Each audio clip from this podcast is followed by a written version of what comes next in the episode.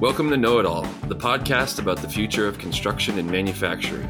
I'm your host, Jason Barber, and I'm joined today by a very special guest, Nate Tockerman. Nate is the partner manager at Procore. Great to have you, Nate. Thanks, Jason. It's great to be here. Nate, today we were going to talk about technology, data, and better practices and processes that can help construction companies, managers, and other products be more efficient and productive for the industry.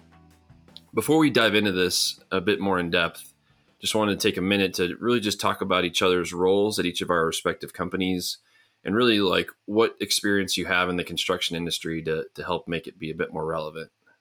Yeah, absolutely. Yeah. So I, I come from the industry. I was a project manager for 11 years at Rosendin Electric out of the Bay Area in California out of our corporate headquarters in San Jose, and we did a large commercial projects like airports and hospitals, uh, data centers, and, and tech campuses. Uh, I, I, like to say I've touched everything except for multi-tenant high rises, and, and was never really too broken up about that. Running large projects, uh, the, a Microsoft Silicon Valley campus was a $90 million electrical contract. Is running a small company, you know, teams of people, systems, process. You know, you try to make it as similar to the company standard as possible, but it has to be flexible to the constraints of the project. And so it was always a you know a learning experience of what tools are we going to use for this, and whether you're doing a heavily BIM project and you were using like the Peters BIM Anywhere tools at the time or or not, and what was the GC prescribing or the owner. And so it was always an interesting endeavor to say like what what are the needs of this project and what are we going to do to service the needs of this project. And Nate, tell me how do you take that experience and use it in your role today?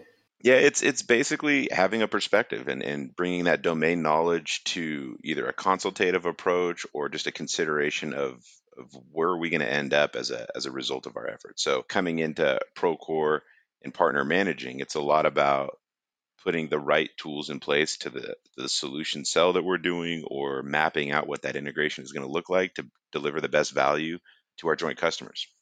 Awesome. Thanks, Nate.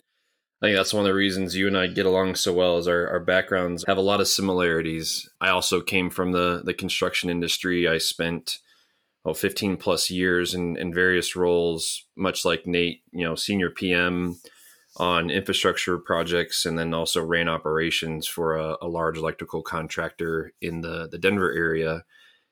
And that I would never say that that experience of dealing with all the complexities of a construction project – you, you can't gain that really anywhere else but doing it with boots on the ground and the really honestly the joys and the pains of it.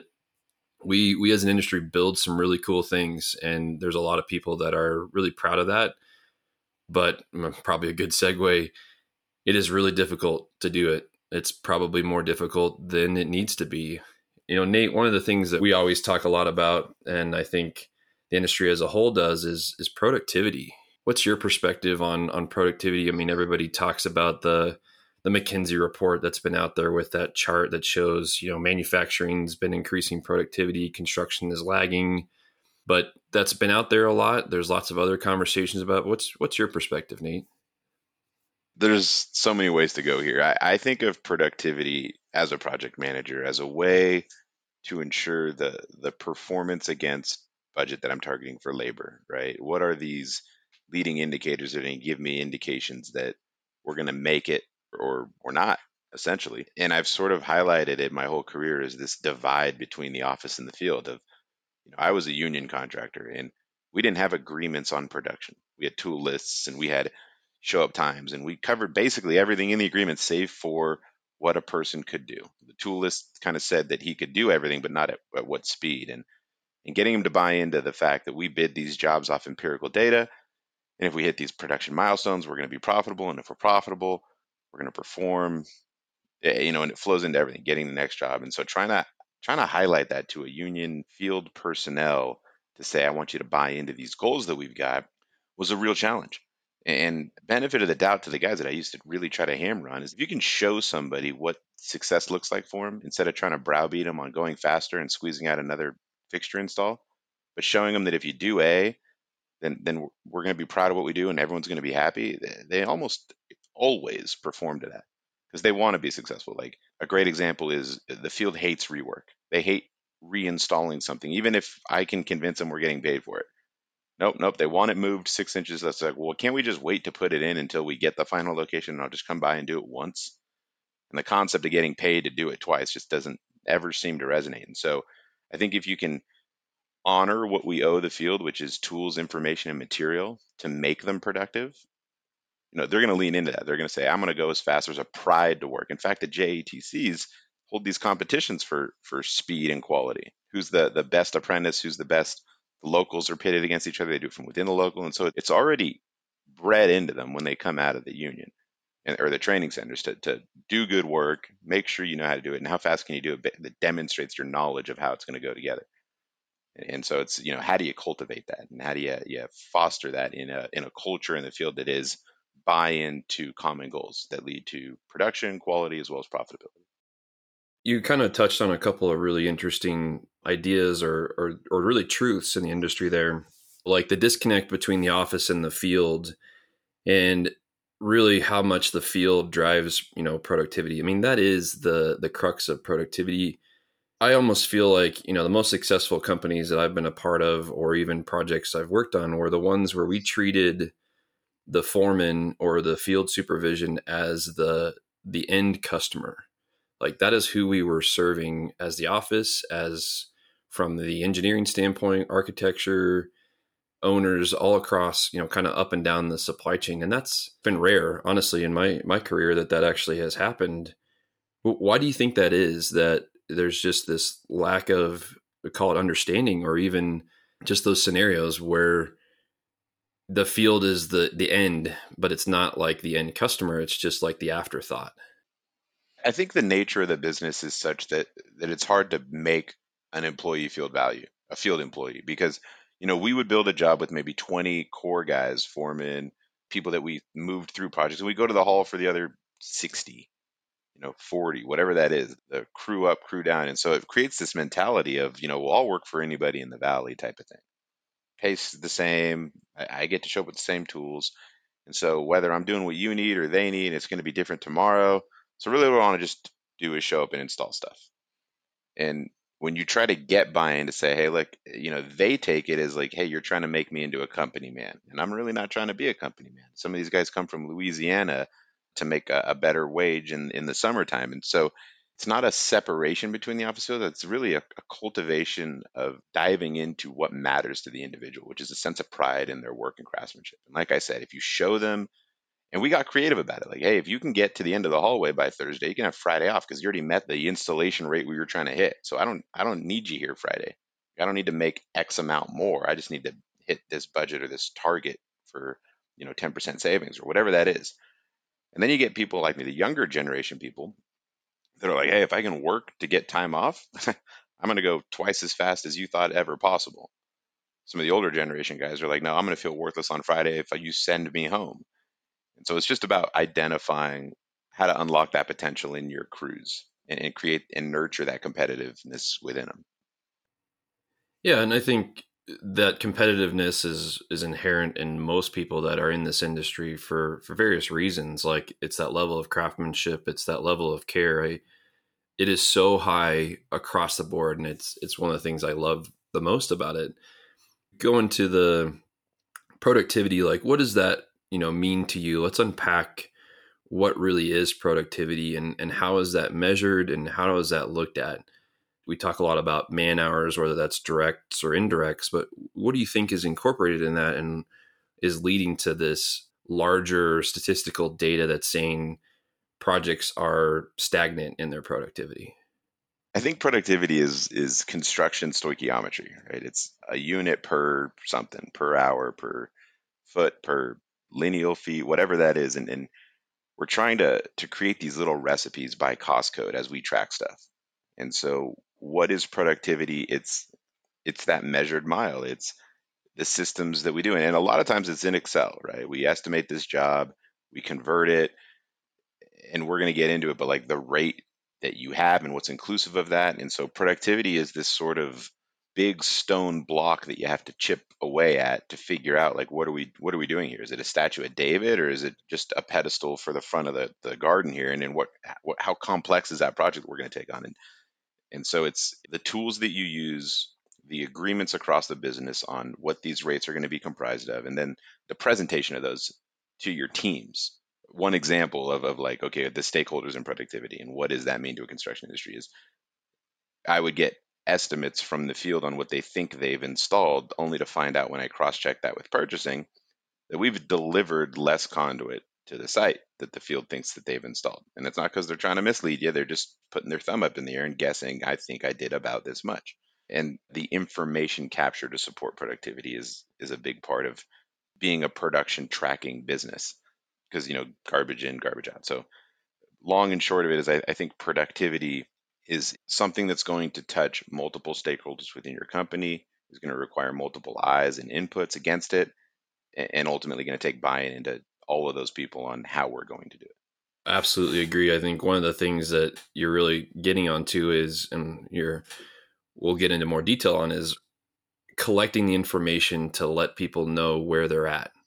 That example of does the procurement quantities match up with what people are reporting as installed quantities? And that in the past and still lots of companies today you know that used to be an eight and a half by 11 card that each foreman would fill out and for the day and then they'd turn it in at the end of the week and you'd have you know an army of office engineers field engineers that would then enter enter that into your erp system. Most companies even today it's slightly better than that. Like you said it's excel spreadsheets but it's not anything that's all that sophisticated more. I mean there's tools like procore and manufacton and others that are trying to to supplement that you got a you know big job some of the ones i've done in the past where you're you're spending 600000 man hours a year on these projects. You know you described that 90 million dollar electrical contract. I mean that's depending on how long that one was that probably was more man hours per year or could be less doesn't matter.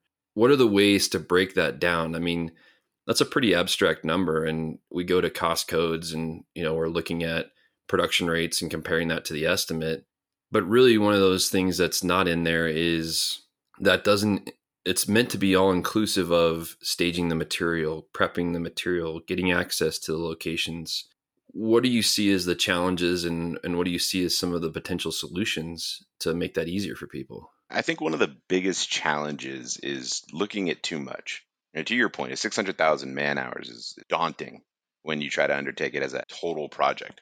And depending on how sophisticated you are in your cost coding, we used to contemplate on big jobs whether we break down a single phase code by similar scope, right? Whether it's conduit or fixtures or switchgear whatever if we wanted to start cracking that up into smaller and smaller and smaller pieces, and then you go, okay, well, now I'm going to have cost reports and daily time cards that have 350 cost codes because it's by area, system, phase, level, you know, all of these different separators. Maybe you're matching the contract drawing setup for areas to a floor. And then you start to realize, like, if you go all the way down to that level of granularity, it's just information overload, and you're going to have all this code contamination because I don't know if the conduit I put on was left or right at grid line five. And so one of the biggest problems is just trying to settle on what's the right number of ways to track.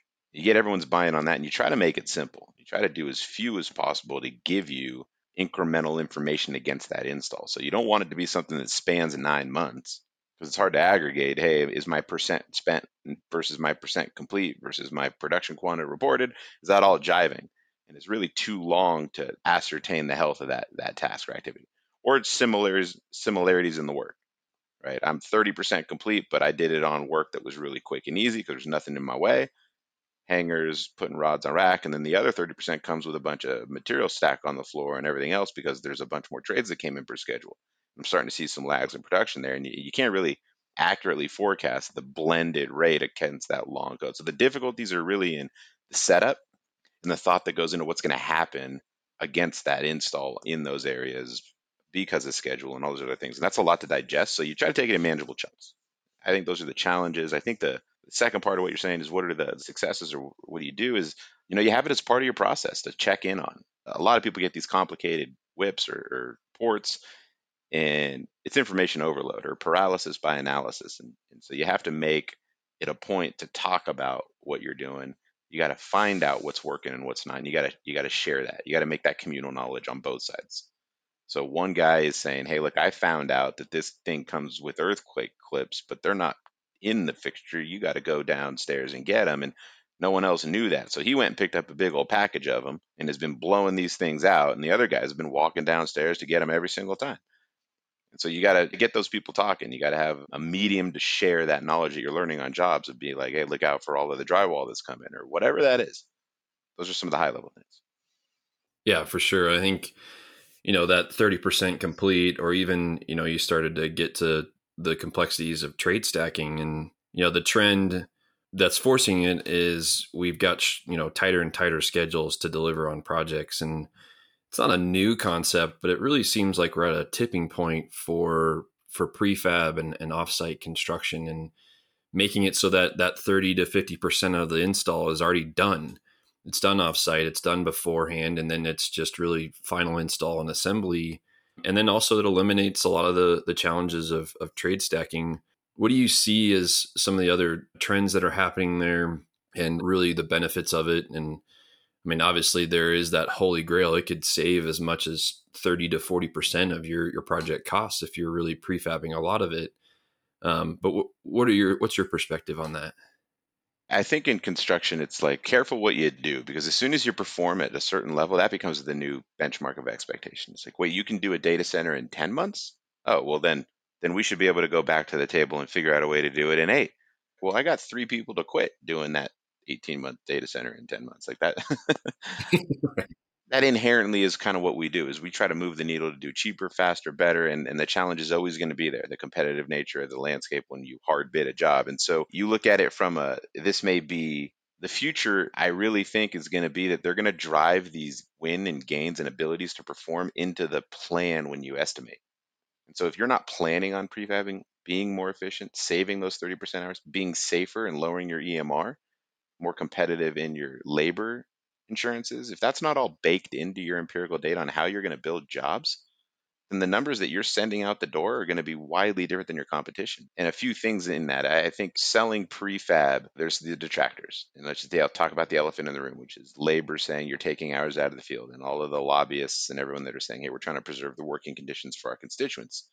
To which I say, look, I'm spending the hours, I'm just putting them in a different place. And I don't know a, a field electrician or tin knocker or whatever that would complain about not working in 100 degree weather on the, the roof of a building versus in an air conditioned lunchroom setup in a, in a warehouse. And so I'm transferring hours, not eliminating them. And again, the safety piece is huge for me. I think we went something like three years without a recordable in our prefab shop.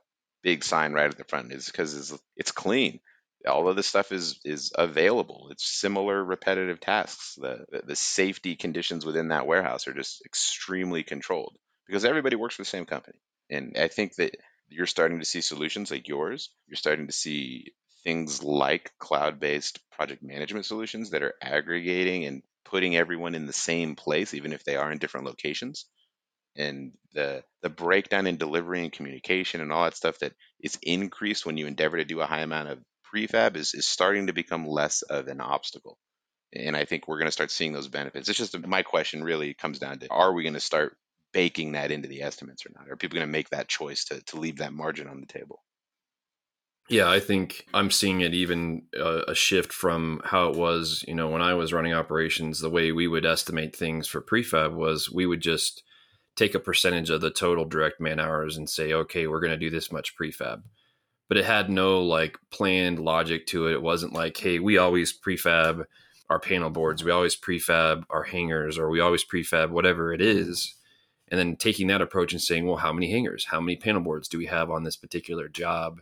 And then letting that kind of translate out into our prefab targets. And I see companies making that shift now where they are taking that approach of we always prefab these certain things pretty much no matter what. And our goal is to increase the number of things that we always prefab and always preassemble or kit or whatever it is and that's part of for me like the tipping point and like you said you know yes it does in, introduce some challenges around collaboration because you've got different locations and more logistics to deal with but honestly i think maybe a silver lining to the pandemic we we've all been dealing with that now for 16 months or whatever it is that we can learn how to do that. We can use tools like like Manufacton and Zoom and it's not if you can't see it you you don't trust it. There's there's just lots of great ways to really collaborate around that and roll that up to tools like procore that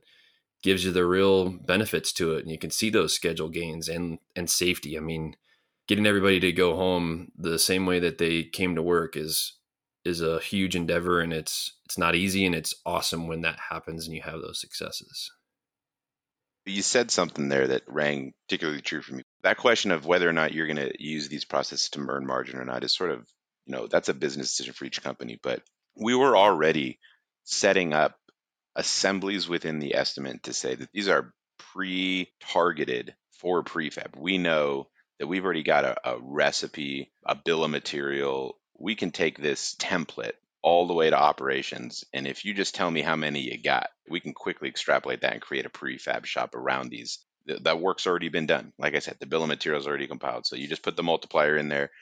And that was a spreadsheet, but it was a direct export from the estimate to say, here, here's what we're doing. And, and here's all the qualified areas. And so I could, I could not take because we used to do the same thing. A percentage of the if we did X amount of hours, right? We had these OKRs to say let's do X amount of hours in prefab this year and each project contributed their percentage. But if you took that export from the estimate and you said, okay, well, based on the quantity of these pre-targeted or tagged assemblies, I've already got 25,000 hours of qualified prefab material without getting creative about what else we can do. I think that's a great start to say, how do you not have to do the work brand new every time and, and take that coordination effort down and that learning curve down to say, hey, look, we, we've got a plan to deliver to the operational teams as a startup or handover meeting. The prefab manager is included and says, you know, I looked over your estimate and it looks like pop, pop, pop. Here's here's what I've got for you guys.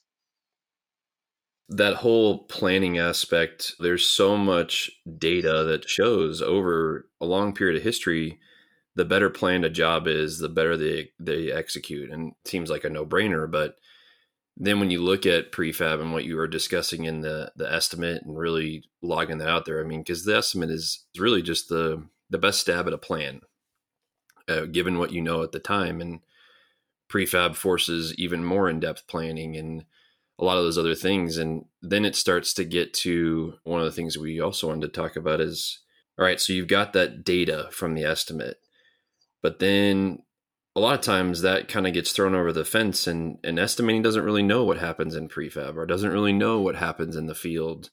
What are the challenges you see there and, and what's happening industry wide to address that you know by nature of the professions they're they're sort of separated right? It's always funny to me that estimating's on the, the ground floor like the guys in the basement just hammering away on those drawings.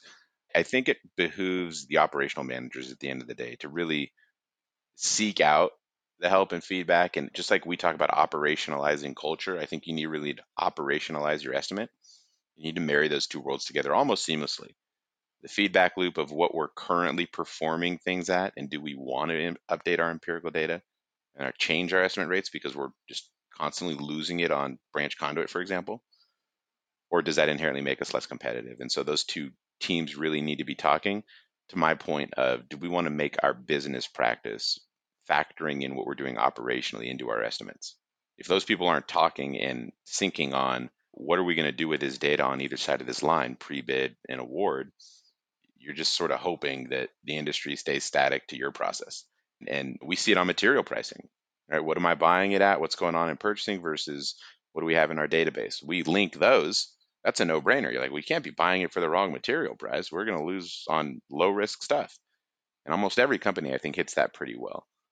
But when you start talking about this stuff and process driven production improvements and process improvements, it, it's sort of, you know, we'll, we'll get to when we have time and we never seem to wind up having enough time to do that. right. Some of those post mortems or even you know, kind of real time feedback loops. One of the things that I'm pretty passionate about is recognizing that one of the big blockers to that is having structured data to be able to compare actual information and it's the classic apples to apples versus apples to oranges and i think a lot of people don't really think about it but i'll try to use some examples. If estimating calls it a junction box but then the operation on the field team calls it a foursquare box there's no way of knowing that it's the same thing or it would take a lot of mapping of data. I view really call it a responsibility of technology is to help companies structure their data across all the different stakeholders so that whatever estimating's calling it versus pre-con versus VDC versus the field versus warranty, so on and so forth, they can actually match it up. And that's just within one trade contractor. You abstract that to information that GCs and owners need to really start to compare and contrast and look at what's going well, what's not going well. The silly one is AC. Well, AC can mean asphalt concrete, it could also mean air conditioning. Totally different things that if you're comparing data on both of those, then you're going to get things that are meaningless essentially. And software technology especially is a great way to to put some swim lanes in to make that data be structured so that then you can actually do some real analytics. Hey everyone, thanks for joining us for another episode of Know It All. We're just getting started on a great conversation with Nate, and there's more to come next episode. So join us again as we continue our conversation with Nate Tockerman on better data and construction next time on Know It All.